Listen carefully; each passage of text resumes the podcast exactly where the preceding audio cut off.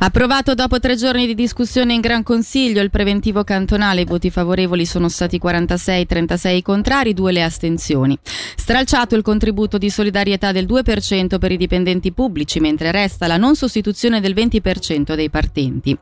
Il deficit dello Stato passa dunque dai quasi 96 milioni di franchi a poco più di 130.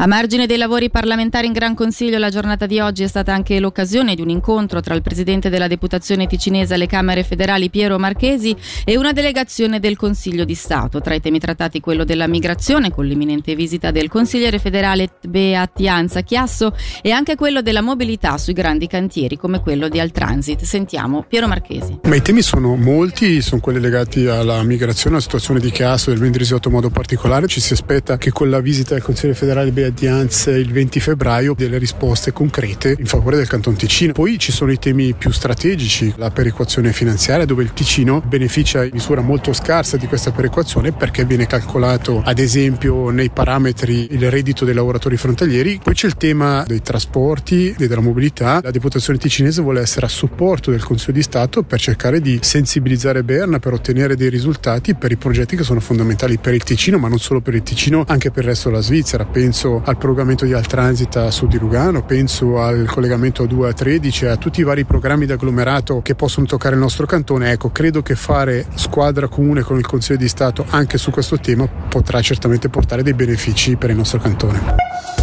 L'accusa ha chiesto sette anni e mezzo per il 51enne che nel 2022 sparò un colpo di fucile alla schiena del figlio 22enne. Lo riteneva responsabile del furto di 50.000 franchi in casa della nonna, ma ha affermato di aver esploso il colpo per sbaglio, preso dalla foga dagli effetti di sostanze.